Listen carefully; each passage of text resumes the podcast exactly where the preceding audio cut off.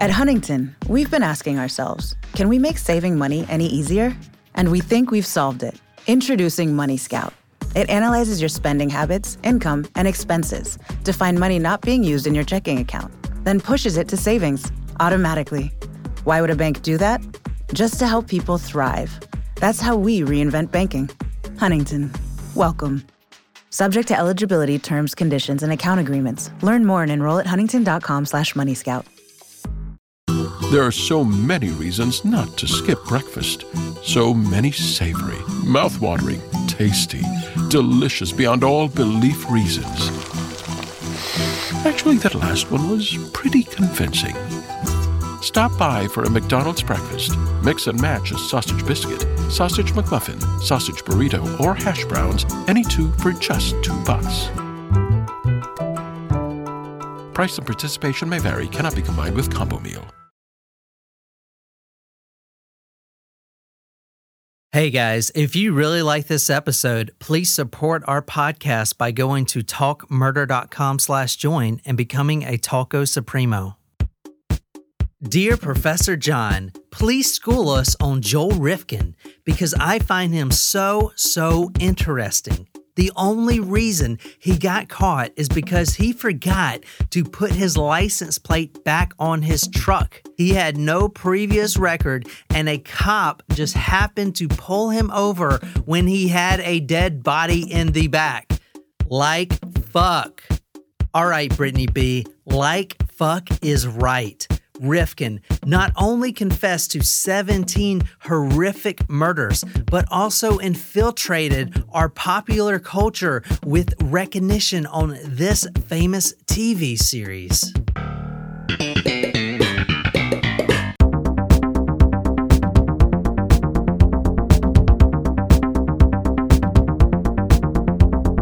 Sunday morning, rain is falling. Except it's not. It's actually sunny today. Uh, well, I guess it's Taco Tuesday when you guys are listening to it, but happy Sunday to us in the room. Yes, it is a brunch brunch episode. The hint that you gave us, uh, or that you posted on Facebook, had many a hint.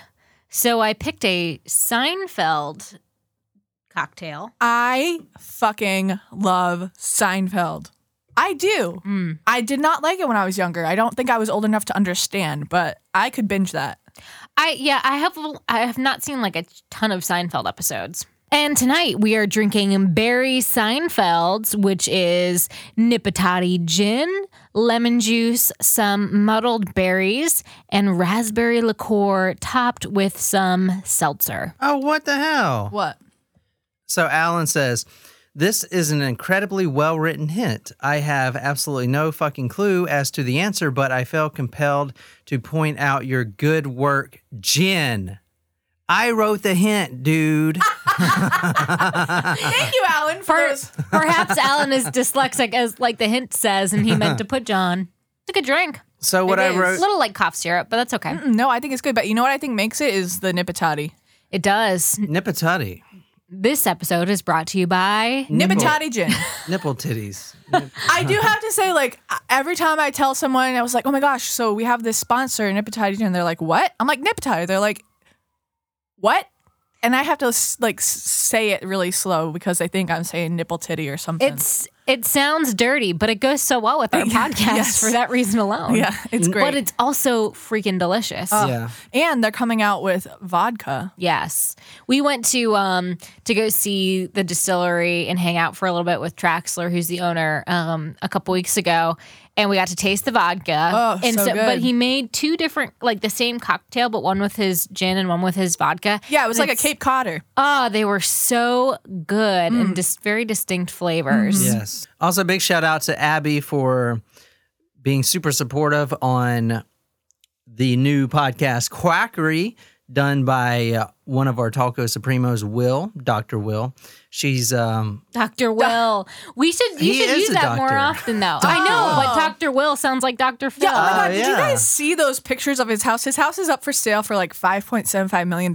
And the inside, I didn't see all of the pictures, but the inside design is just, it's very strange. There's like machine guns lining the wall in one room, and it's just like very strange.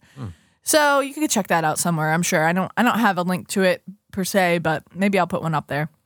So the hint that I posted was Good morning, y'all. It's a beautiful Sunday morning here in Charleston, South Carolina. The birds are chirping, the neighbor's outside fixing his truck, and that was one of the hints.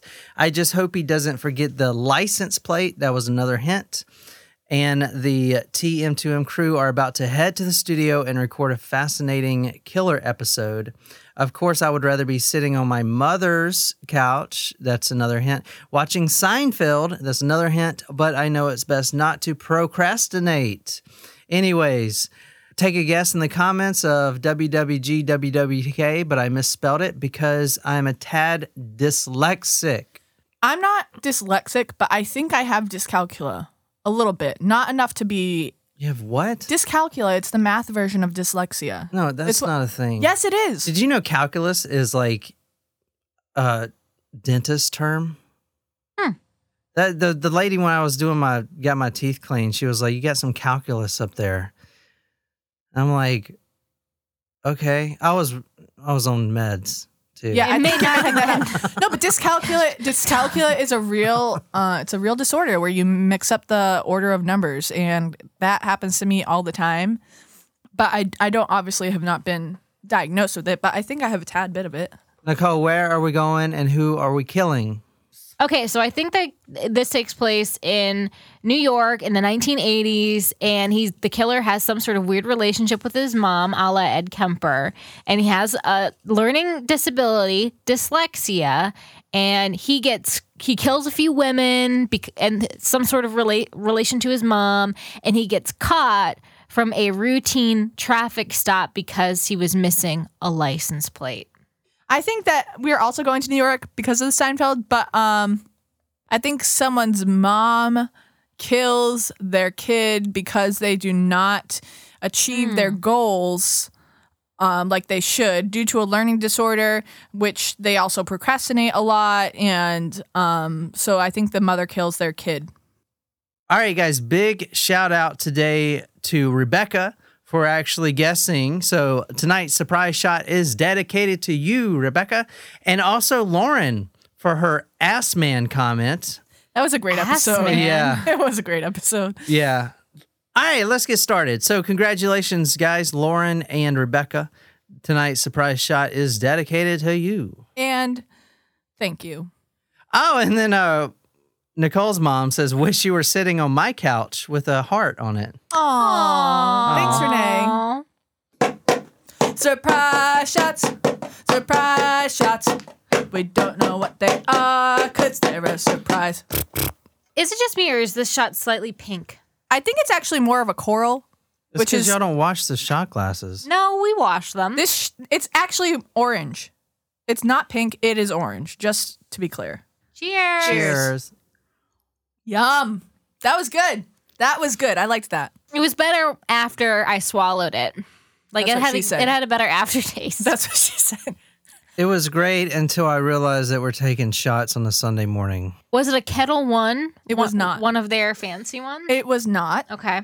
Um, it was, however, not one vodka, but two. Now, as you guys know, in December we had our surprise shots of Christmas, and I've run low on the rest of them, so I only had one of each little thing. So the main shot was um, Western Son peach vodka, Oh. um, but I ran out of it, enough of all of it, so I topped it off with some Grey Goose. We're starting today's episode off with this pretty lady right here. Um, she has brown hair, big eyes, pretty young woman, probably in her twenties, I would say. Okay, we're going to June 1993 in the Big Apple. All right, we all got New York, right? That's Yeah. good. That's good. Um, why is New York the Big Apple again? I feel like I learned that when I was younger, but I don't remember. That's where Eve took a bite of that apple that doomed all the men to hell for the rest of our lives because she couldn't follow simple orders and not eat from the sacred tree. And she had all this other food, but she took an apple even though she wasn't supposed to. So she is the reason that evil exists in the world. That bitch. All right, I'll buy it. We're going to June 1993. We're going to the Big Apple. We're talking about Tiffany Bresciani, Bresciani, Bresciani, Bresciani, June 1993. Now, this is about five o'clock in the morning. Okay. And in fact, I'm taking you guys to the parking lot of the New York Post. Oh. Okay. So, for some reason, I put in my notes that she has big hooters. I don't know why I put that on there. I guess I read that in the book. but um, she also had a, a sexy blouse that outlined her bosom. Oh, so it's the woman's fault because of what she was wearing that she was no, sexually but she was actually in a car. She, she was a prostitute. Okay. Okay. Well, that's yeah, she's. I should get that out of the way. Um, but she, she did have a rose tattoo on her wrist. Now, this is from the Daily News, July fourth, nineteen ninety three. It says the subheadline says a beautiful girl. Quote: She was a beautiful girl," said her mother. She was personable, good-hearted, generous, friendly, and very close to her brothers. Most of the women in the story came from good homes. Okay, but during this time, obviously, we're coming out of the crack epidemic. So all those, so a lot of people are addicted to crack. You know, that was like during the 80s and stuff like that. So mm. a lot of these women are addicted to crack, so they're prostituting their bodies to pay for that addiction. So usually, and even now, I imagine I never got a prostitute, but a blowjob, a blowjob would be like the um the cost of like a couple hits of heroin or crack. So it's like the market forces, like they the the equilibrium of a blowjob compared to a hit of crack kind of thing. Yep. So that that is the same as in this story right here. Now she's actually in the New York Post parking lot. It's very late, 4:35 a.m. in the morning. Parking lot is completely empty. It's five o'clock on a Saturday. So they're in this car and they're about to, you know, get it on. And something that literally you can't make up, which is why Nicole is going to read, because if she didn't read it from the book, you guys wouldn't believe me. But here, just go ahead and read this, Nicole. She was scrunched down and I was taking my pants off or whatever. I'm just about to start and a van parks next to us and a guy gets out and walks behind the car. I thought he walked off, so I grabbed the neck. sh- So I grabbed the neck, strangle her, you know. She's struggling a little bit. We're doing whatever in the backseat of the car and I look up just after she passes out. And the guy is standing three feet from the car doing Tai Chi. He's facing the water, watching the sunrise, doing a praying mantis position, and all this other crazy stuff. Right, because that's the crazy stuff that's happening outside of the car. So Not, eh, you know, the fact he that he just, just strangled has- a prostitute. he just has sex with his prostitute and he's strangling her. And at the same time, this guy is like five feet away doing Tai Chi. Finding his zen, you What know. the fuck? The reason I started with that is because that is the uh, sentiment of the story. Do you guys remember Tae Bo? Yeah. Shaun T. no, not Shaun T. It wasn't Shaun T. It wasn't Shaun T's the insanity guy. Yeah, I love Shaun T. It wasn't Shaun T. Did you know Shaun T is gay? No. Yeah. Yeah, Shaun T is gay. Oh, good for him. I love him. Not only is the prostitute dead, and this guy's doing Tai Chi or Tae Bo or whatever the fuck. He is also in his mother's Toyota sedan. Hmm. So he's driving his mom's car. To this, go get a prostitute. this story is No, literally the Tai Chi guy. No, how does he know the Tai Chi guy No, the Tai Chi a- guy is his a- mom's car?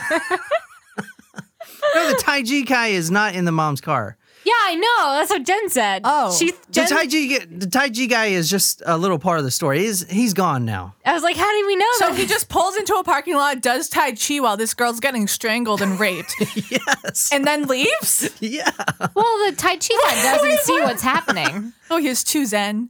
Do you know that Tai? Yeah. I think Tae Bo is a mix between Tai Chi I and feel like boxing. I think that's why it's called Tai The, Bo. the point. So the point, it like of the the this whole No, the point is there was a guy doing Tai Chi. the, the the murderer is telling this part of the story, and he is half strangling this girl, half watching some Asian. I don't know. Did he say oh, that's anything? fucking yeah, racist. We, don't wow. know he's Asian. White people do Some- Tai Chi too. some ti- some guy Did it doing say Tai it was Chi. Asian in the book? Wow. Did he hit like a speed bump coming in because he can't drive? And if you check his finances, was he really good at math? You want to go down that road? No, he had dyscalculia. So not only is a prostitute strangled, but he's also in the mother's Toyota sedan. Okay, which is fucked up. Yes, he's using his mother's car to pick up prostitutes. Yeah.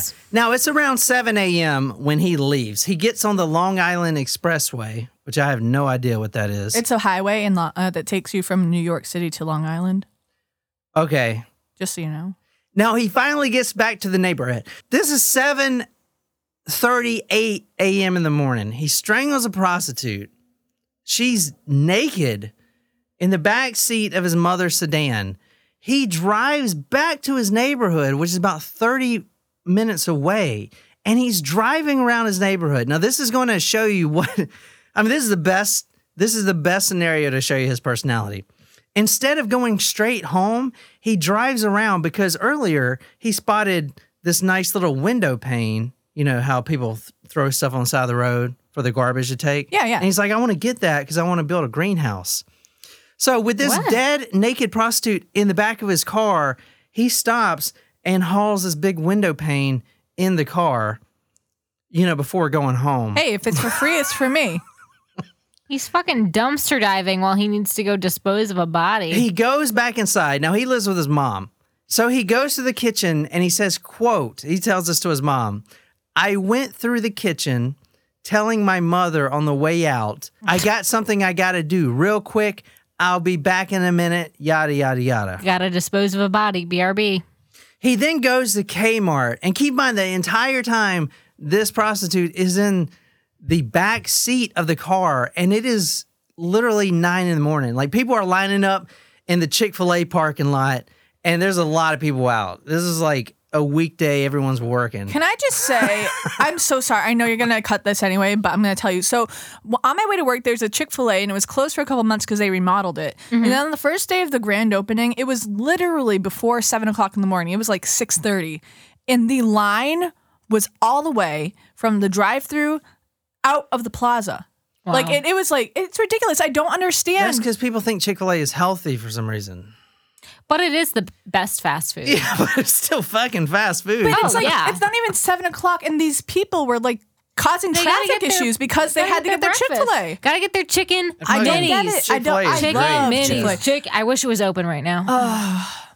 So he gets back in his mom's Toyota, drives to Kmart. He gets a tarp, you know, that's smart. a blue tarp A blue tarp. he gets a or a green red tarp. They don't have red tarps. They're either blue or green. okay. Or he gray. gets a tarp and not only that, he gets some antifreeze Oh, good. and some oil because he's going to work on his truck later. You know. oh, the antifreeze has nothing to do. Well, he already killed Well, the I mean, prostitute. like you could so. put a tarp down while you're doing an oil change so you don't make a Yeah. mess. Then he gets back in his car. Now the prostitute's still in the back seat. He drives to another parking lot. Now this is 9 a.m. in the morning. He rolls the prostitute up in the tarp and manhandles her into the trunk. Now this is in a parking lot of a business.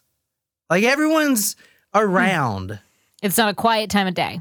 Yes. It's kind of like Katie Genovese. They see him, but they don't say anything. He goes he goes back home and his mom's like, I need the car, honey boo. I gotta go. My quilting friends, they want me to look at some fabrics and you know, I gotta do some stitching and all this stuff. So before he gets a chance to remove the prostitute out of the trunk of the mother's car, she takes it for a few hours doing errands, completely oblivious that there's a corpse in the back of her car. She didn't take a peek under the tarp. It's in the trunk. She didn't open the trunk. No, she doesn't open the trunk. She why would If you do you ever gro- open your trunk unless Yeah. you really Yes. need to? If I'm shopping, yeah, grocery shopping, you put your groceries in the trunk. well, she didn't. especially. Alright. I mean, I didn't use my trunk when I had my old car that much, but now I do because I just have to press a button and it opens. See, I don't really use my trunk, but but my parents do. I mean, my car is full of shit. So Yeah. okay, so the mother gets home and he's like relieved. He's like, "Oh my god, thank God! I thought that was going to be the end of me." So he then transfers the tarp with the prostitute into the garage. Okay, now it's June and it's freaking hot. It's like one of the hottest summers oh ever. no, that body's gonna start to smell.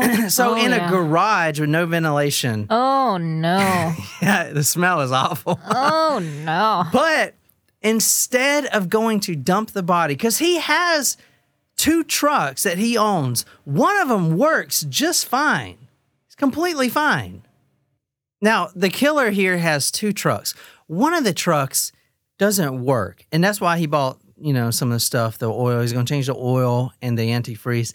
And the other truck works just fine. So, in theory, he could easily put the body in the other truck and drive to any numerous dump sites because this is not his first kill. He Oh. knows exactly where to hide a body. Oh. But instead, he leaves the body in the garage and decides to do an engine change, which lasts about four days from one truck to the next. Hmm. Priority. What? Yeah, he was. Why? I don't fucking know. That seems like a waste of time and resources, but okay. Okay, so instead of putting the body in a dump site, he decides to work on his truck for four days with the body still in the garage. In June, where it's, I'm sure. Like, how could you work in that type type of environment?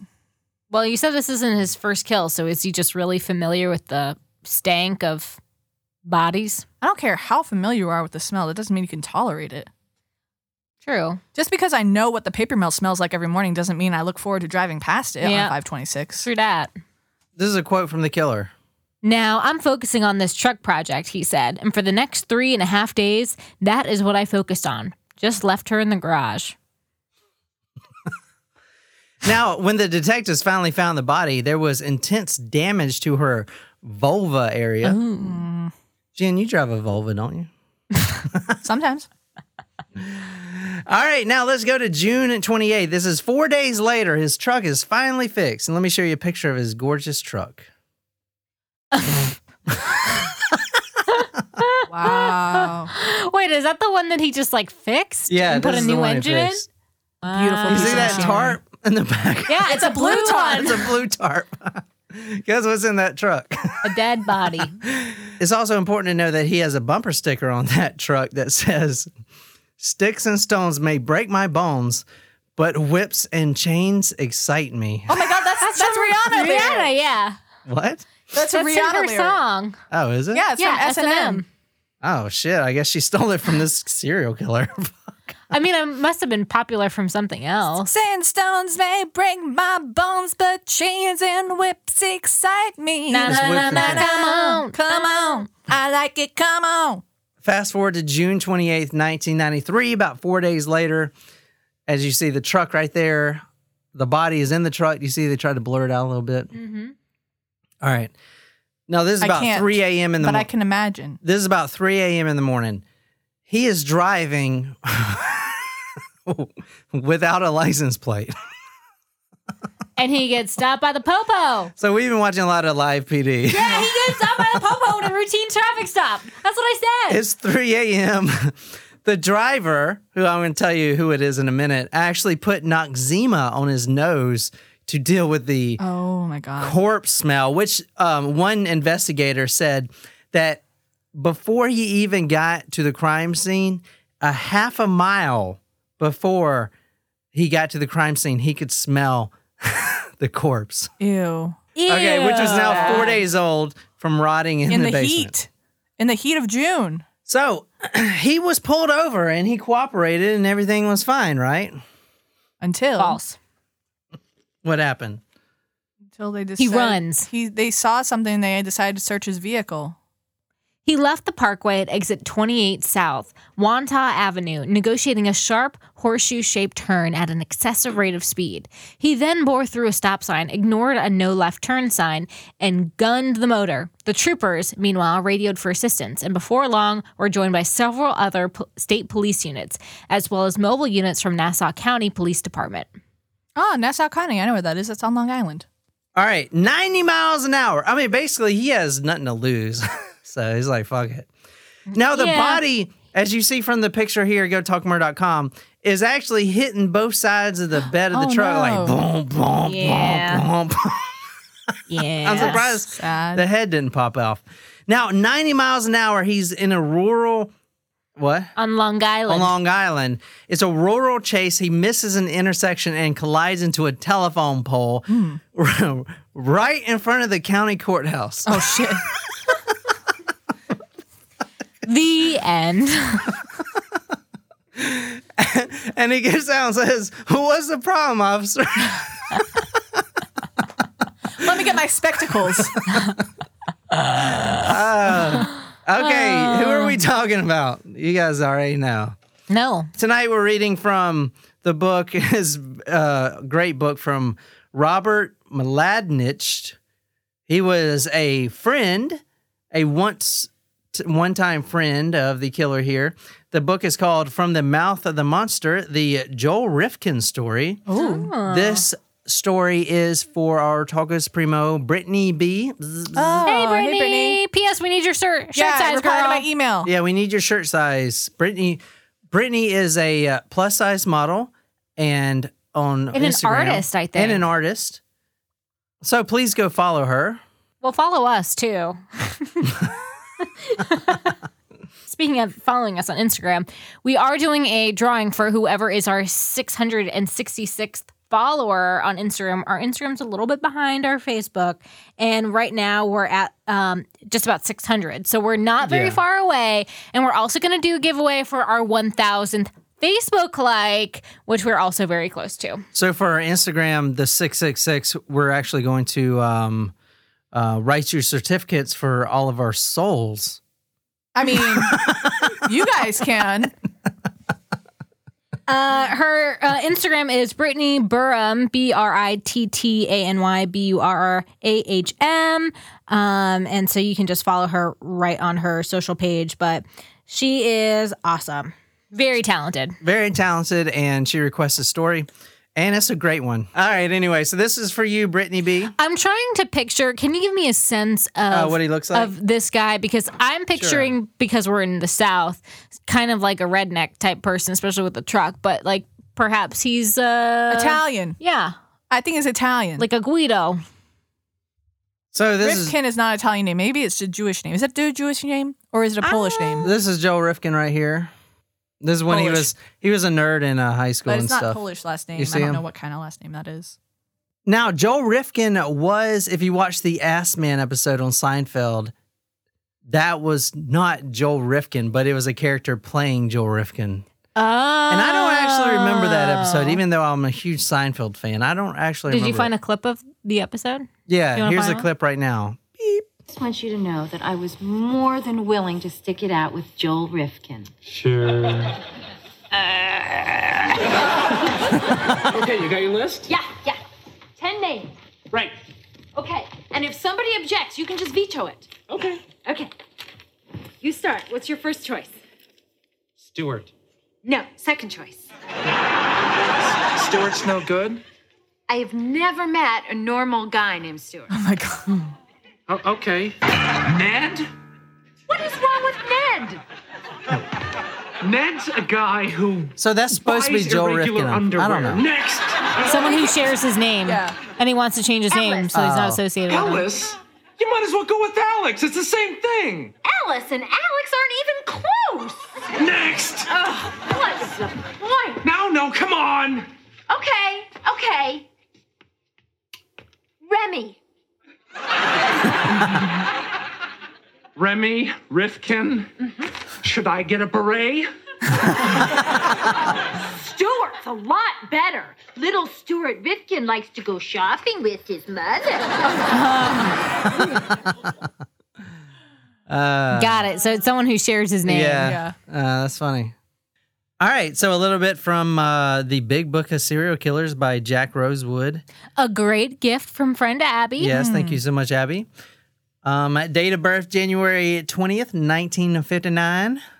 The uh, nickname for him is Joel the Ripper, which we'll get into. Oh. Characteristics dismemberment. Um, I feel like you're about to read a dating profile. Likes, dismemberment. Yeah. Joking.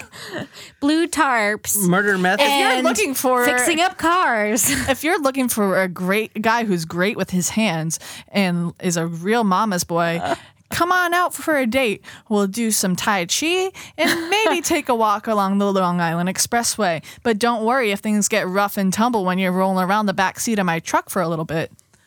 A little bit of trivia. He tested at an IQ of 128, and in early 1994, it was reported that Rifkin had engaged in a jailhouse scuffle with mass murderer Colin Ferguson. Hmm. Hmm. The brawl began when Ferguson asked Rifkin to be quiet while Ferguson was using the telephone. The New York Daily News reported the fight escalated after Ferguson told Rifkin, quote, I wiped out six devils and you only killed women. To which Rifkin responded, quote, Yeah, but I had more victims. Ferguson then punched Rifkin in the mouth. Yikes. All oh, right. that sounds like an all-out brawl. So Rifkin was adopted, and in fact, a little tid- in fact, a little trivia here. In the trial, one of the attorneys for Rifkin actually brought up the uh, the adoption defense, where um, s- since his uh, since his biological parents were unknown, it was possible that the adoption he may have had some mental genetic illnesses and stuff like that. Since you don't really know what his genetic profile looks like. Yeah, and the the judge refused to get the biological parents involved as well, so they actually it- didn't know. That it does ar- make an argument that being a killer is somehow genetic. Yeah, nature versus Which- nurture. I don't know if that ne- is necessarily true. I well, think you no, can I have agree with you, but like you can't. What they're what they're saying is that you you don't know for sure unless it was an open you don't know for adoption, sure, which it sounds like it was a closed adoption. Yeah, but you can't make that argument with any mm. killer, even if they're not adopted.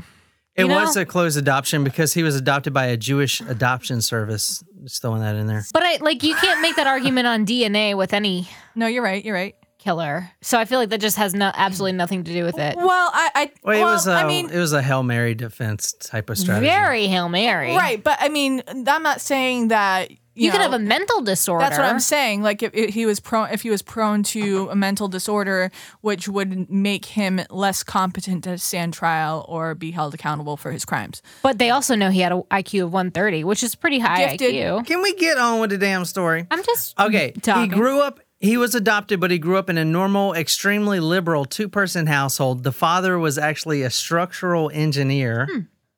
Joel always wanted to please my husband, but could never find a way to do it, said Jan.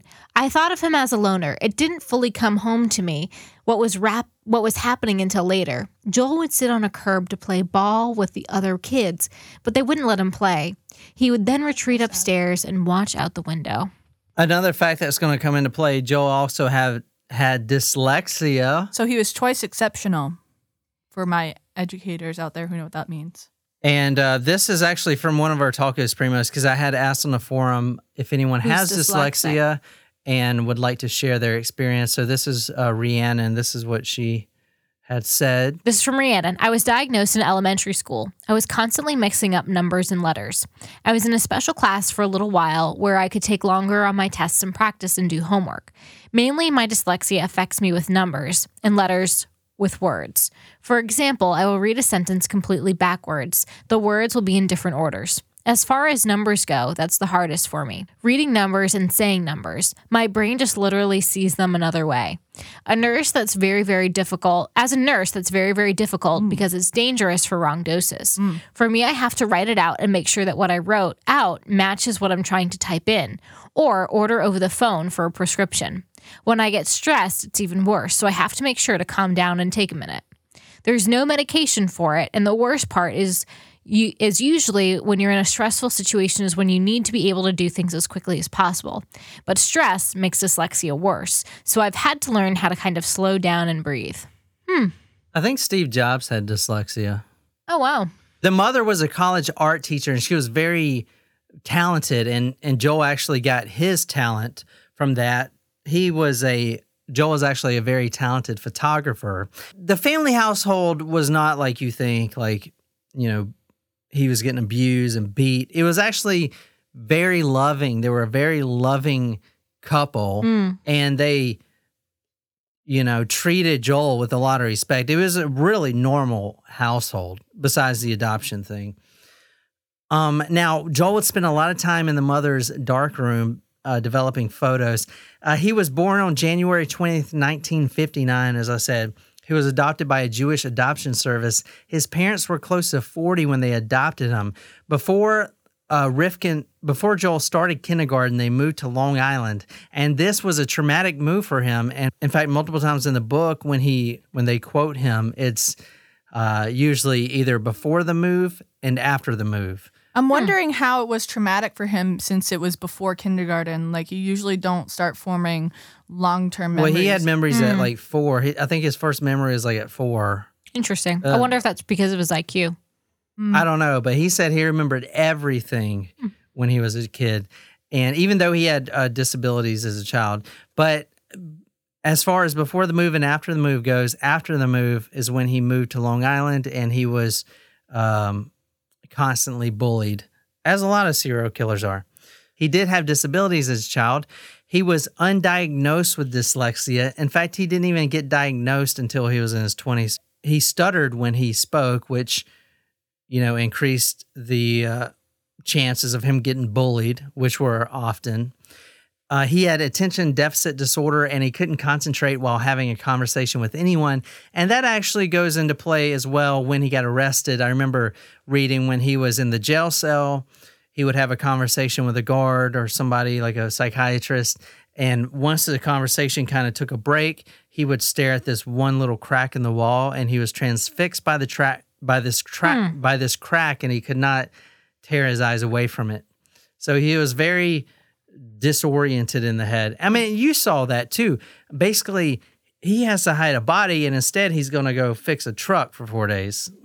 I mean, Yeah. there's something not right there. Yeah, that's definitely strange. He you would think a- that the hiding a body, disposing of it, would be the number one thing you have to go do. Yeah. Right. He had a normal or a little bit of over IQ, but most people first meeting him would think that he was mentally retarded.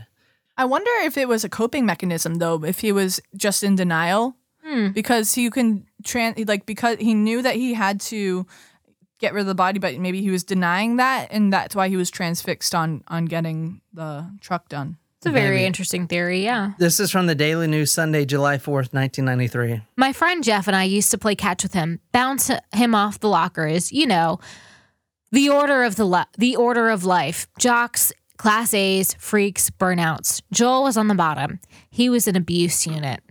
Yikes. Now serving B24 at DMV window number 7. Okay, Jim, we're next in line. Perfect, Jim. Things are going very smoothly. You remembered the cell phone bill? Yes, and the birth certificate. Nice. We'll have a real ID in no time. That's right. Ready to fly to Carla's graduation and then the big game. Real great work, Jim. You too, Jim. Excuse me, are you talking to yourself? Now serving B25 at window number 10. That's our cue, Jim. Excuse us. Talk yourself into Real ID readiness by May 3rd, 2023. Make a plan at dhs.gov slash real ID. Me, me, me, me, me, but also you. The Pharaoh fast forwards his favorite foreign film, Powder Donut. okay, what's my line? Uh, the only line I see here on the script is get options based on your budget with the name your price tool from Progressive. Oh man, that's a tongue twister, huh? I'm sorry, I'm gonna need a few more minutes. bulbous Walrus, the Bulbous Walrus. The Name Your Price tool, only from Progressive. The owl ran afoul of the comatose coxswain. Progressive Casualty Insurance Company and affiliates. Price and coverage match limited by state law. Now, as I said, he he grew up in a loving home with a loving dad too. Um, he was a structural engineer, and he was constantly getting promoted, and and life was ordinary and pretty good besides the bullying. But he sucked at sports, and this is a big thing because his father was an athlete, and hmm. it was almost like he was ashamed of his son, but he wouldn't like badger him about it. It was just like Disappointed, disappointed yeah, Yeah, and he could tell. That's kind of interesting, though. I know things were different back in the day, but you think someone, in order to be a structural engineer, they must have had he must have had an, a high IQ as well. So instead of embracing, and and I like I said, it's totally different time, but like instead of embracing his son's you know high IQ and lack of athletics and trying to get him involved in in that kind of environment, like the STEM environment, which did I mean you know it's obviously different than today, but you know he was kind of upset that he wasn't athletic. Yeah. And it could have just been that he wasn't like his dad. Uh, You know, he like he didn't see as many commonalities, which I'm sure was exacerbated by the fact he was adopted. Mm. The happiest period of my life keeps going back to Rockland County, he explained. The beginning of my conscious memory when I was four, we had a very open backyard, maybe a half acre, surrounded by woods on both sides, across the street and behind us. So I had my frogs to play with, my tadpoles, and newts. Whatever crawled in the woods, that was my toy. That was before anybody, bullies, really started getting abusive. So that was a great time. So he uh, he started getting these thoughts Mhm. at a young age, uh, deviant, kind of sadistic thoughts. Did he ever torture those animals? He, um, I never saw where he tortured animals. No, I don't think he fits on that McDonald triad or whatever. Mhm. But um, he did start getting some some uh, deviant thoughts. But and the book kind of claims that he was a sadist, or excuse me, the prosecutor actually claimed that he was a sadist, and I don't really see that. Well, his bumper sticker said quite a lot. Yeah, but I don't Yeah. see him as a sadist really, and you'll see once we get into some of the murders. like the last dude that we did. Oh yeah, not yeah, not like. and then I, and then I ejaculated. yeah, yeah, yeah. Holy fuck! Holy shit! So this is one of the uh, thoughts he had when he was a kid. This is from the book.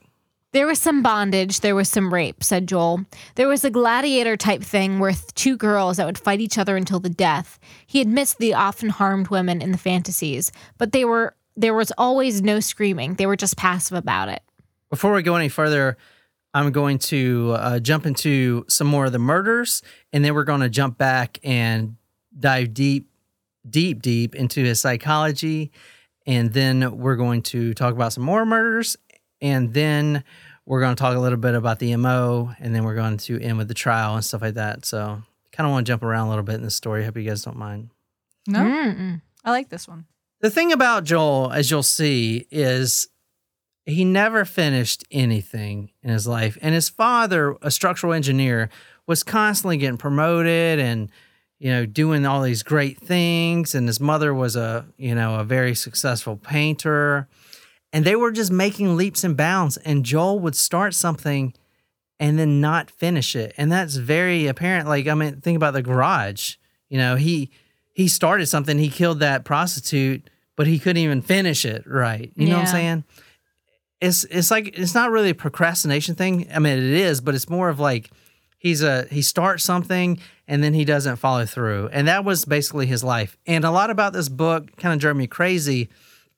Reading and listening to some of the interviews on YouTube and stuff like that, he would always blame um, blame his life on his problems, his dyslexia, his adoption, all this stuff. He would he would blame, blame, blame, and uh, in fact, he blamed a lot of the victims too. Like I mean, ninety nine percent of the victims we're going to talk about were prostitutes.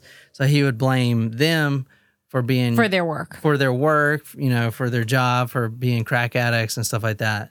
So it's a lot of mm-hmm. blame. And the the good thing about this book that I'm reading now, and I definitely recommend it. If you're a true crime aficionado, you definitely need to have this on your bookshelf at least.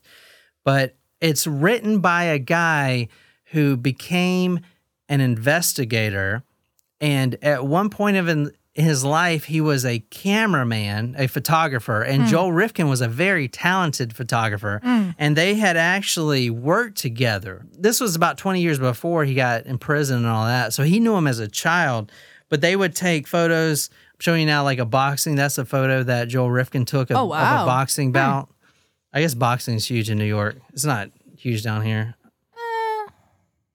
Um, so he would Yeah, take these so. incredible photos and and he would paint too. This is some of the pictures. It's kind of Oh, black wow. and white, but uh, he was a very talented painter. But so this inter- so the investigator that wrote this book actually could not shake the fact that you know why him and not me because he was comparing his own life. Well, you know, I grew up in a normal life, a normal childhood with normal friends, all this stuff. I was bullied. I became a photographer. So kind of why Joel and not me? Like, and he was trying to figure that out. And the whole book is basically him figuring it out. You know what I'm saying? Mm. And it's a really good book. It's really good. Um, but anyway, so the father actually gets terminally ill and he actually makes Joel a bet before he dies. And the bet was because Joel had tried college multiple times. He bet his son that he couldn't go back to college and pass the first semester. And if he can, he'll he'll pay for the second semester full out. He was like, Joel, if you go back to college and you complete the first semester, I'll pay for the second and maybe even more. Now, you can't go back for art or photography or something that you're just going to pass anyway. You got to go back for something that you have never learned before and that's going to be difficult. So, this has got to be a challenge. So, he decided to go back for biology, Mm. which is going to take which is going to come up again as far as dissections.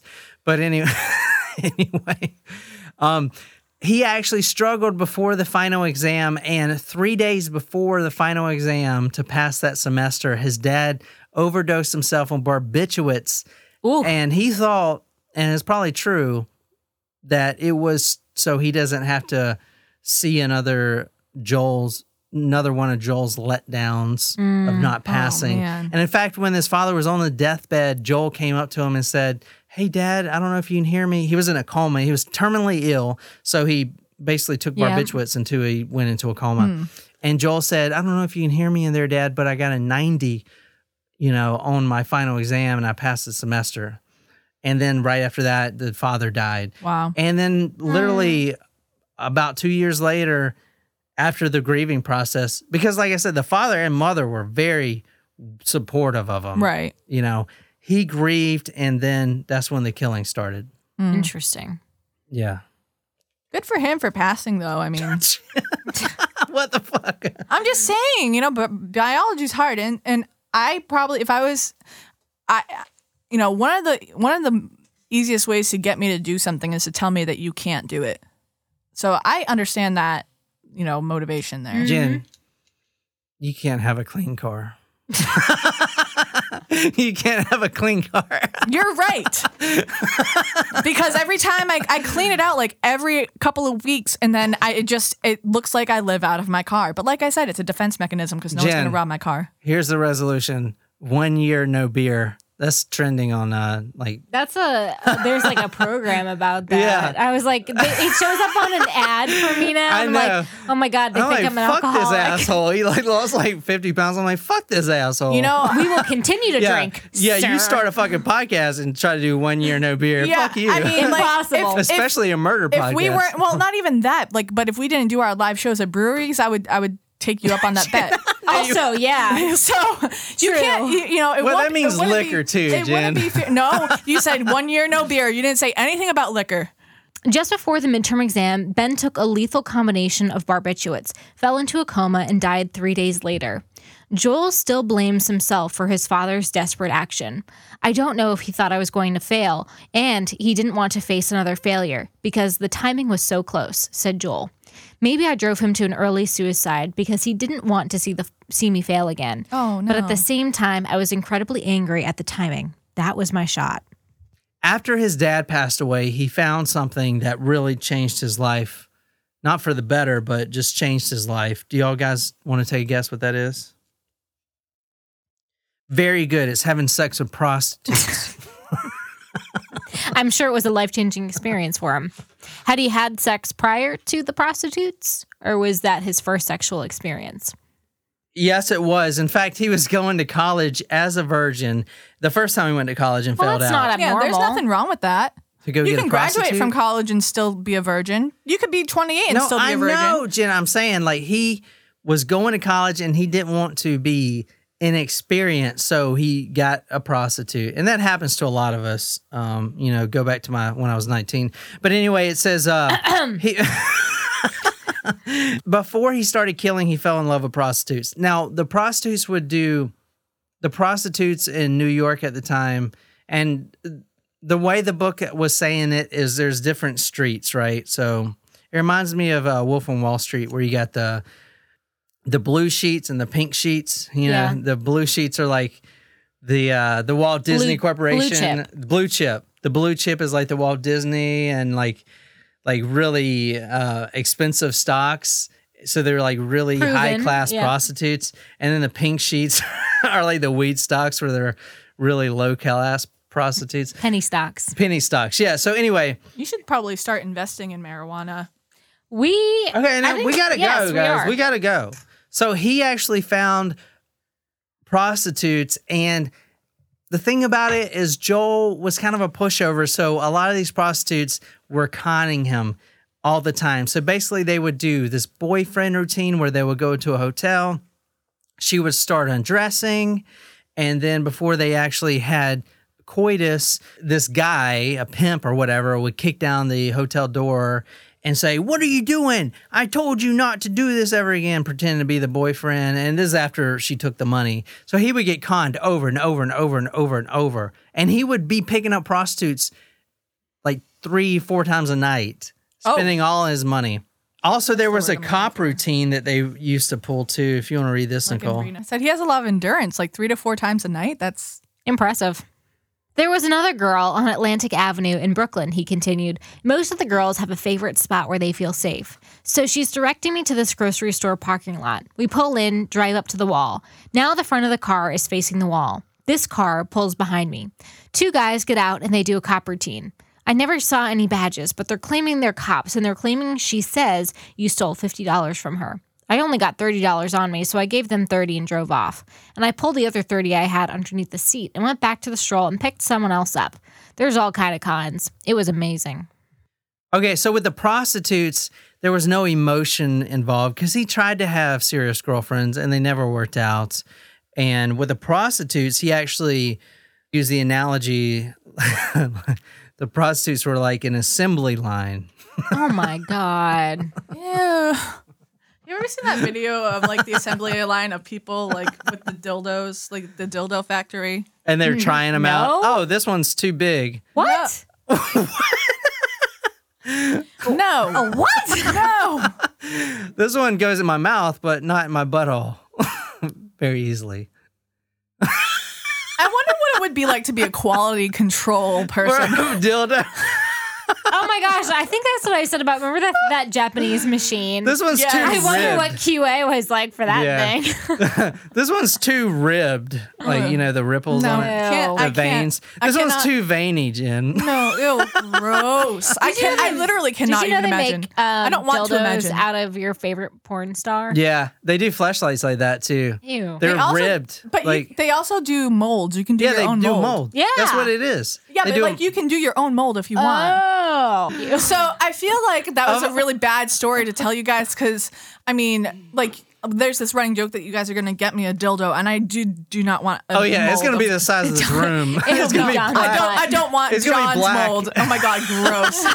no, I don't Holy think I would enjoy that. No. Now, say if we get a dildo made out of my penis, we'd probably save money since it's only a couple inches, so they don't have to use as much material. I don't know why you do that to yourself. Because he's it's really amusing. They would be like, uh, "Excuse me, no females allowed." Oh wait, there it is. I can Like in barely see Click. it. like in Click, we were watching Click last night. Yeah. that was funny. They, gr- it grew. okay, come on I don't now, know why get you on do with that. it. The whole idea is it's an assembly line, he explained. There's no foreplay. It's get it over with as fast as we can. Push all the right buttons, get them out of here in two minutes flat. Literally Click. That's efficiency right there. It is almost becomes it almost becomes habitual. By the time Joel arrived at Brockport, his desire for hookers would outweigh any academic inspirations, aspirations. It's like they just. Aspirations. Yeah. It's like they just sit there and it's like, boink, boink, boink, and you know the wieners go in. Uh, Ew. uh, okay, never mind. Like whack a mole. Ew, gross. like whack 'em. oh, gross. You know, like you know that I am at least buzz if I'm comfortable talking about this topic. Okay, so he does move in with a serious girlfriend at 19 years He old. does, gets a girlfriend? yeah, but for like a month, and but she, he's still That's picking. not serious. He's still picking up two or three prostitutes a night. His girlfriend Cash. doesn't know, Oh God. and Oh, that eventually, poor woman probably has so many STDs now. he eventually get. What'd you say? I said that poor woman probably has a bunch of STDs now if he's getting three to four hookers a night. Well, that moves on to our next segment. Joel gets herpes. Good guess, Jen. The girl, oh shit, the this girl had advanced HIV. She would shoot up and pass out, he added. She's in this girl's bathroom for like hours. As she chatted and smoked with her friend for what seemed like eternity, totally oblivious of her client, Joel became more and more upset. that goes back to the conning. This girl would go to the friend's house. Joel would give her more money, 150 bucks here for some crack. They would go to another friend's house. She would get more and more high. And at the end of the day, she wouldn't, you know, have sex with him. So he was he was always conned by these women. So I mean, it's obvious why he would kill him in the end. You know, not obvious, but I mean, He was mad at them. he was basically mad at him, yeah. So his first kill was a girl named Susie.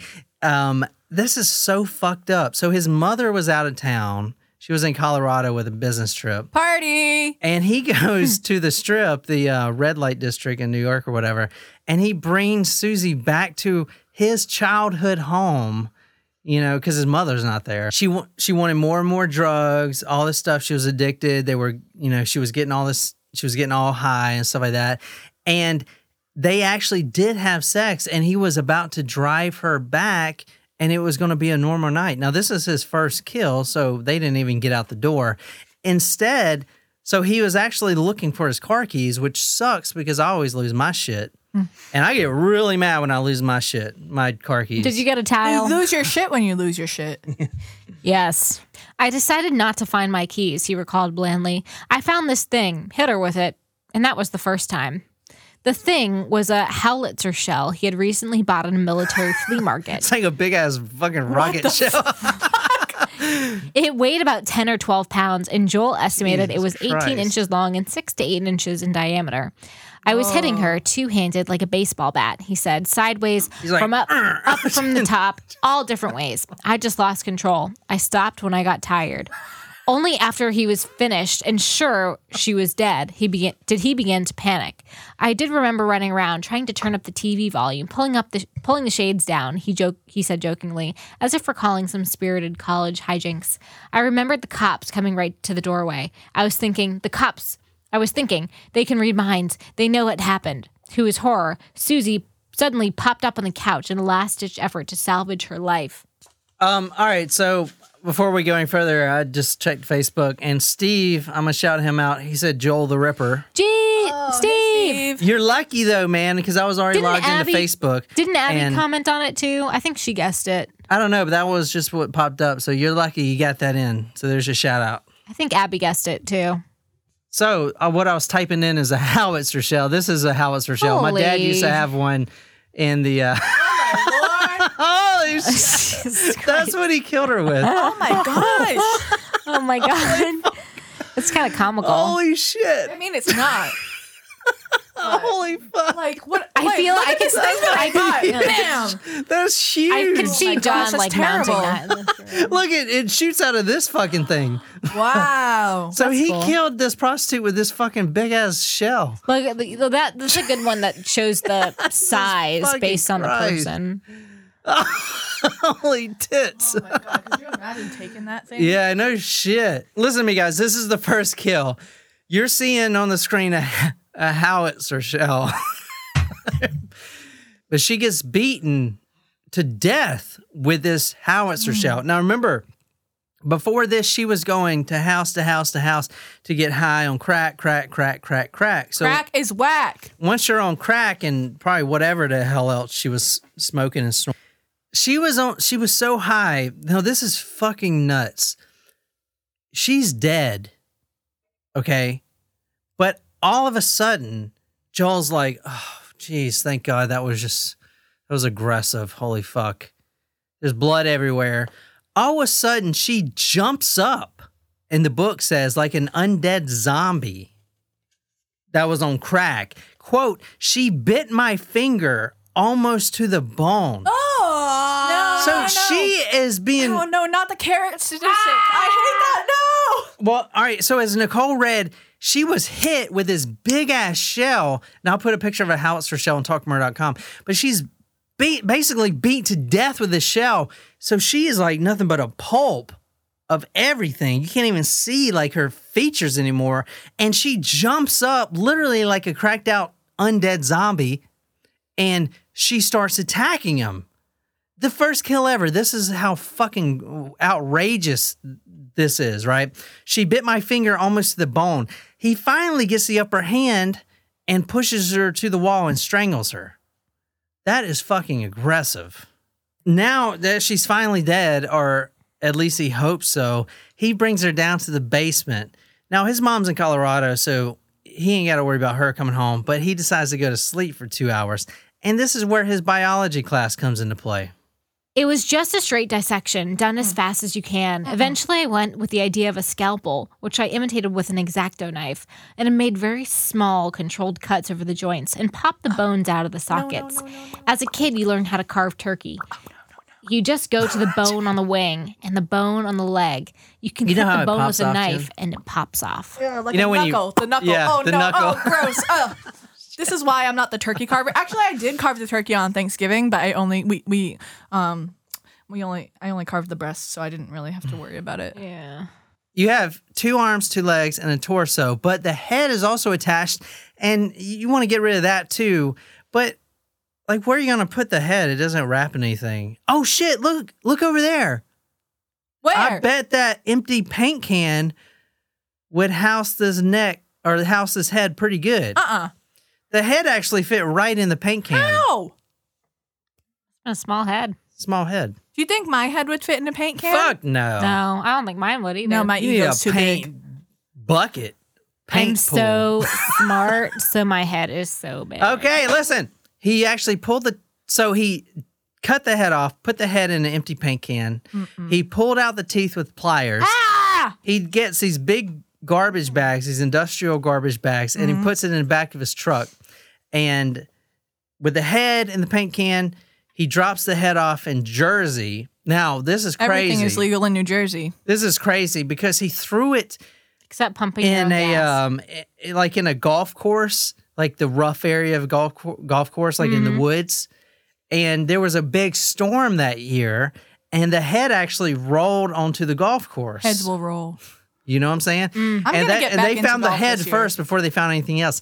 He actually dumped the arms and torso in the East River in Lower Manhattan, which I'm never going up to New York in those rivers, man. He dumped all his bodies up in there. Now, seven days later, golfers found the head at Hopewell Golf Course in New Jersey, and there was a huge investigation. I'm going to backtrack a little bit. We're going to talk about his psychology a little bit. You guys cool with that? Yeah. There was a 1972 Hitchcock movie called Frenzy. Now, he mm-hmm. was obsessed with the woman in that movie getting strangled. You ever guys ever seen that movie? no. No. This is basically his psychology. He was socially awkward. He was a virgin. He could never finish a project. Stop talking about me. He made mediocre grades. He was at community college where his father at the time was getting better and better and better job positions and he was basically failing out of fucking community community college which you know I went to a U, real university, University of Phoenix hmm. online, which actually Lil Wayne went to that university, so fuck you guys. So I get out of Brockport and I'm a freshman flat out, said Joel. I'm only 19 and everyone else is 18. And that started causing its own problems. By that time, I was having problems with depression. But it did not take long for the bottom to fall out. I was basically seriously depressed at that time, he recalls. Antidepressant and anti anxiety medication probably would have helped me out in the world, but it wasn't around 20 years ago. The apartment looked like a tornado, and she got tired of living that way. I was sleeping all the time and just not functioning. All right, you guys understand the psychology. Let's get on some murders. Let's get on with some murders. Julie Blackbird was actually really nice to him. Okay, she was a prostitute as well, but he actually got his ring, his father's uh, class ring, stolen at the mother's house. This is after the father died, and it was at a crack house. She actually goes in the crack house and steals the ring back. Now she comes back, and she was actually a good person for him. Okay, he told her that he would repay her by going to the ATM and pulling out 150 bucks. He goes there and his bank declines his transaction because inefficient funds. So here's a little thing about Joel I'm telling you about. He was at the time working these odd jobs. He was a landscaper. At one point, I'm gonna probably get to it if I'm not too drunk. He worked in a camera store. Either way, he was making money, but he was spending it right when he gets his paycheck, kind of like I do. Same. All right. Yeah. So by the next Monday, he was asking for gas money. Anyway, he goes to the ATM, insufficient funds. They go back for two hours at the mother's home where she's out of town. They wait until the bank actually opens so he can go dispute it. But then he decides to kill her for no good reason. And at, and this time, it was a much heavier object I used because the howitzer shell no longer existed, he said. It was a table leg or something, or a sawed off bat. We had these table legs. For a period, my mom was redoing furniture, so we'd keep old scrap wood. I had fantasized about it and dismissed it all night, he continued. I was in control of myself. Then we go back to the house after the ATM machine, and we sit around the house for two more hours. So the whole thing started all over again. And this time I couldn't tr- control it. I had gotten a second shot at it. If the money had come out of that machine, we would have been on the parkway and we would have gone to the city and she would have lived. I'm 99% sure of that. So he brings Julie back down to the basement. Now she's dead now. He goes to Home Depot, which I fucking love Home Depot, Mhm. way better than Lowe's. Quote, I went to Home Depot, bought a mortar pan, quick cement, X-Acto knife, and did quick cement. Is that better? Yes, thank you. Quick cement, X-Acto knife, and did what I did with the first one, he said, except this time the packages were placed in cement. Okay. So basically, he puts the body, encases it in cement in these jugs. Now, his mom's not coming back for two days, so he's fine, right? Mm-hmm. Except, Wrong. except it takes two days for the cement to actually dry. So the prostitute is in the basement drying in cement because it takes a while. Okay, for two days, and he didn't realize it took that long. This is just Joel's fucked up life. Okay. For him. As soon as the mom came home, literally an hour before she got home, it was like real quick. The buckets dried and he was able to deposit the bodies. So what would have happened if the cement wasn't 100% dry and then he just dumped them in the river? Would it just dissipate? Yeah, I think so. Quote, I was too paranoid to hang out anymore. In her case, there was three packages. I put the two arms in one bucket and the two legs in a pan and the head in another bucket. The torso, I couldn't do that with. So that was wrapped in a milk crate and I think that ended up in the Hudson River. So, how many people did he kill total? 17. But, Whoa. But let, let me tell you a little bit about this. Let me let me finish this a little bit. Okay. He actually takes the cement to the Hudson River. But before that, he stops to pick up more prostitutes. with He has an addiction. with with the the cement in the passenger seat. Wow. Can you go ahead and move that move that severed arm back here, please? Well, at least they didn't know what it was. But he said he decided against it. He was actually talking to one of the prostitutes, working out a deal, 25 for a blowjob, and he was like, you know what? I got stuff to do. Basically, I got to dump this other prostitute in the Hudson River. Fucking nuts. All right. The third victim was Barbara Jacobs, July 1991. Now, this was uh, four months after the second. So the first, the from the first murder to the second murder was 18 months. Then you got four months, and then we do the escalation theory. It becomes like every other week. Or And so. he gets caught from his freaking license plate. now potentially Joel has HIV Oh, yeah. because he had unprotected sex. He was having now he he fancied himself as an oral kind of guy, and he he was he was afraid of getting HIV, but he thought he never could get it because he never had anal sex. That's kind of how smart he is. but Um, he is intelligent. if you want to read this, Once he picked up Orvieto, things progressed quickly. We went to a schoolyard, parked along a fence, and I choked her in the middle of the oral sex act. Upon rifling through her belongings, Joel was nonplussed to, to discover that the woman he had killed had HIV. She had a big brown pharmacy bag of AZT. He said that was the one of the things I kept as a souvenir. AZT break. let me get into the souvenir thing right quick by talking about the MO just really quick. I know we're running out of time. But he started keeping souvenirs because he imitated both Ted Bundy and Gary Ridgway, the Green River Mm. killer. And literally, he was going by their blueprint. It says, quote, I think I imitated what I read because a lot of what I told the psychiatrist is almost lifted page by page from the Green River Killer book, uh, said Joel. He buried one, the Green River Killer buried one. I buried one. He went from water to land. I went from water to land. He placed one by an airport. I placed one by an airport. Hmm. He did things in clusters. I did things in clusters. So he they were kind of like his idols. He also imitated Ted Bundy, but one thing that he did not do, aka he did do, but like a lot of killers, he didn't want to admit, is have sex with the bodies post mortem. Hmm. And a lot of the research that has been done in on this case suggests that he did have post mortem sex with the bodies, although he has never admitted it. Hmm. Okay, but he most likely did. but he's very fervent about not doing it. So he would usually drive the prostitute, which was dead, in the front seat of his truck, usually. And he would actually go through a quote logic phase, which to us, we would just call it an a lack of logic phase, if you will. Quote, I didn't necessarily associate it with being a body, he said. With one of the later girls, I even stopped at a gas station with her in the front seat. She's dead, naked in the front seat. Hmm. Okay. Do Got- people just not notice what's going on in this dude's car? I don't know. I Got, not. he got out, prepaid, and pumped the gas.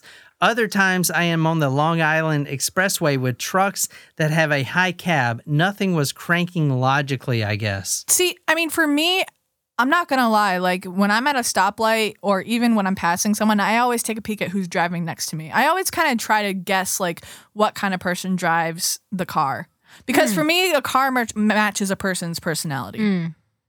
Now, it's hard for us to know the exact dates of murders because he's so bad with the chronological dates He's of his own dyslexic life. also. Yeah. like he did not even know when his father died. I mean, it's impossible That's to know the exact dates.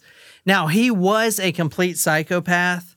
Um, so psychopath is having no empathy for anyone but yourself. And that Thought was, proven sociopath. that was proven by multiple psychiatrists that he was a psychopath and he scored very high on the MMPI which is the Minnesota multiphasic personality inventory um, one of the uh, FBI one uh, an FBI behavioral scientist says quote I believe that Joel's actions were most about con- were more about control than emotion he was able to perpetrate the act of killing with no emotion whatsoever. There was no rage, no elation, no intoxication during or after the act. All of his actions fed into his fetish for sexual sadism, which I don't believe he was a sadist. But the moment of the victim's capture is what got him excited. His actions were about the supreme power he felt over his own life and the destiny of his victims. He didn't love or hate them. It didn't matter if they were nice to him or not prior to the killing. That had no determination of, in the end result. There was one uh, girl that he did kill that was actually not a prostitute. Uh, sh- her name was Leah Evans. Now, this was actually a big case. This was shortly before Thanksgiving 1992. And I want to point out 1992 was what he called his quote bloody year. She was not a prostitute. She actually got mugged earlier and needed some cash. So she decided to, you know, hook for some money. Oh, She was strangled, buried in a nature park around Long Island. Now this is kind of fucked up because there was is like I don't know. They got this park and there's all these critters and nature and Yeah. like good flowers and shit. I mean, to clarify, the whole story is fucked up. But go on. Yeah, so these Asian nature walkers, and I'm picturing in my mind, they have like selfie sticks and fanny packs. You know how Asians are. They're trekking through this na- nature path. I mean, I don't think there was selfie sticks in 1992. They're trekking through this nature path, nature path, and all of a sudden they see a hand sticking out of the earth. Now, this is the only body that Oh, he's God. actually buried, and it was a very shallow grave. Like it was a very shallow grave. The only feature of her that was sticking out was her fingers. They were painted red, her fingernails, and they were sticking out the grave almost like they were reaching. And these, I can just imagine these Asians getting all scared because it looked like she was reaching out of the earth. He basically followed Ted Bundy and uh, the Green River Killer as far as how to kill people. And in fact, that's the reason he kept souvenirs. And in fact, I don't, I mean, you read earlier, I guess you guys didn't really understand, but he actually kept the ACT as a souvenir, the AIDS medication as a souvenir, The which AZT? is fucking crazy. That's crazy. You know, like who the fuck would do that? Well, Um, I mean, someone that also may need AZT. Yeah, obviously going back, like, you know, oh, look, I don't have to pay for this medication. Like, I might as well just take the one that was on. Um, go, going back to the first uh, where we started, he remember he got captured.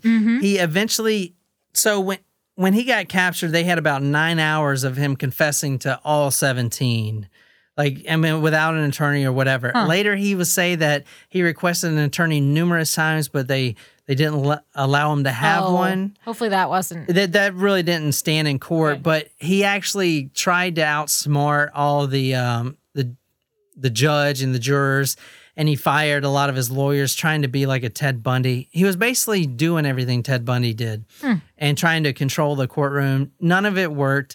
he confessed to 17 murders. The first trial, he got um, sentenced to life. Now, those 17 murders were under nine jurisdictions. A three week trial for the first, the body that was in the truck, ended on May 9th, 1994, and he was guilty of that murder. And eventually he would get 203 years to life in prison. Good.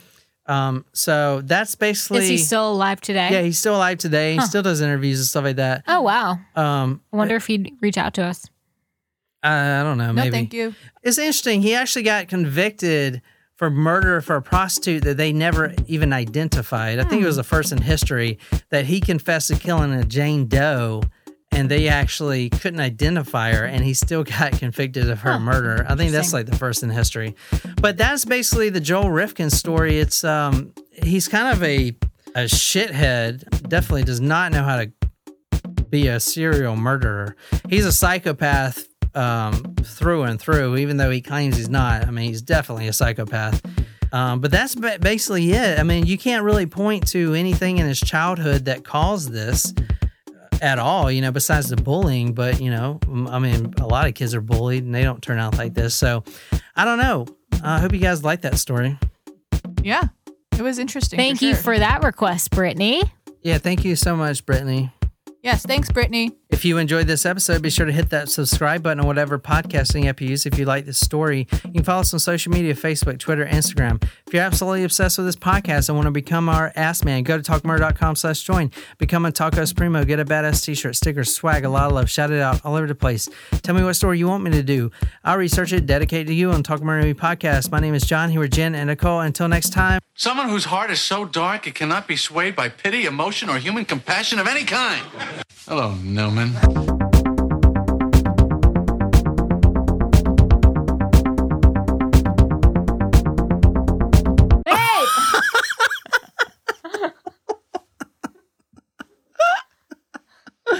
I'm fucking already buzzed. Can you pour me some more of your Dryzen? Oh, you should do a mold of my butthole. I, I know. No, thank In my defense, because my car is full of so much crap, no one's gonna want to take anything from it. They're gonna be like, "Who the fuck keeps all this crap in their car, and why is it like this?" And I'll say, "Oh, see, there's nothing really worth stealing in here because you can't find anything. What about all them dead cats in there? I don't have any dead cats, sir." oh uh. my gosh, I don't like being so old. I can't turn my head to the side. I know mine's still hurting. Like I don't think I could safely maneuver a vehicle. I can turn my head just fine. Look. Look at me, Jen. Look at me turn my head just like this. We're so jealous. Look what I can do, Jen. Ah, oh, shit. There are so many reasons not to skip breakfast. So many savory, mouth-watering, tasty, delicious beyond all belief reasons. Actually, that last one was pretty convincing. Stop by for a McDonald's breakfast. Mix and match a sausage biscuit, sausage McMuffin, sausage burrito, or hash browns, any two for just two bucks. Price and participation may vary, cannot be combined with combo meal. Me, me, me, me, me, but also you. The Pharaoh fast forwards his favorite foreign film, Powder Donut. okay, what's my line? Uh, the only line I see here on the script is get options based on your budget with the name your price tool from Progressive. Oh man, that's a tongue twister, huh? I'm sorry, I'm gonna need a few more minutes. bulbous Walrus, the Bulbous Walrus. The Name Your Price tool, only from Progressive. The owl ran afoul of the comatose coxswain. Progressive Casualty Insurance Company and affiliates. Price and coverage match limited by state law.